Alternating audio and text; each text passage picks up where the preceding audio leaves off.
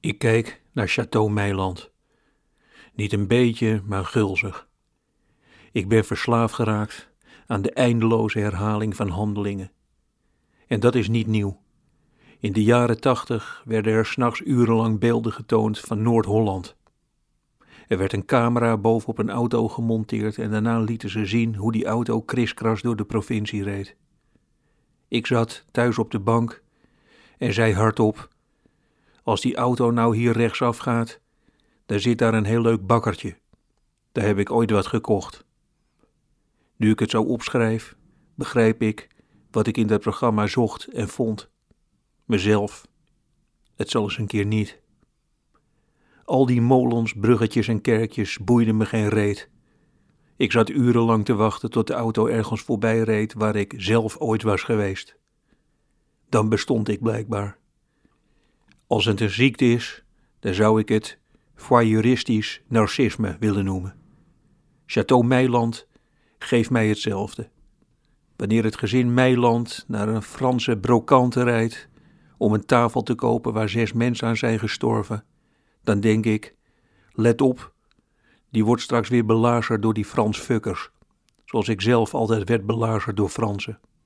Als ik op een Franse markt een stukje geitenkaas ter grootte van mijn oog kocht, bleek ik na thuiskomst ongeveer de borgsom voor een vakantiehuis te hebben betaald. Maar er is nog iets. Ik kijk naar Martien Meiland. Ik zie hem langs Frans antiek scharrelen.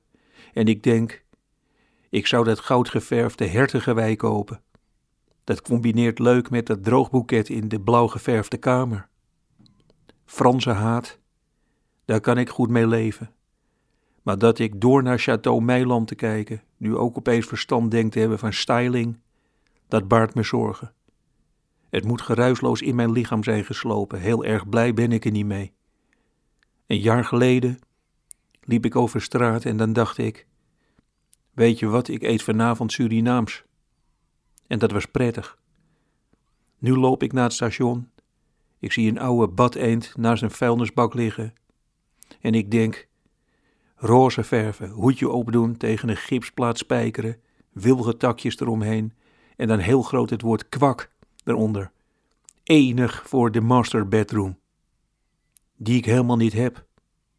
Zo erg is het dus al. Ik ben in mijn hoofd permanent een huis aan het decoreren dat helemaal niet bestaat. Gisteren liep ik langs een man met een wandelstok. En ik dacht, in kleine stukjes zagen, terracotta schilderen, in een glazen potje doen en dan onder dat schilderij zetten van die aangeklede jachthonden.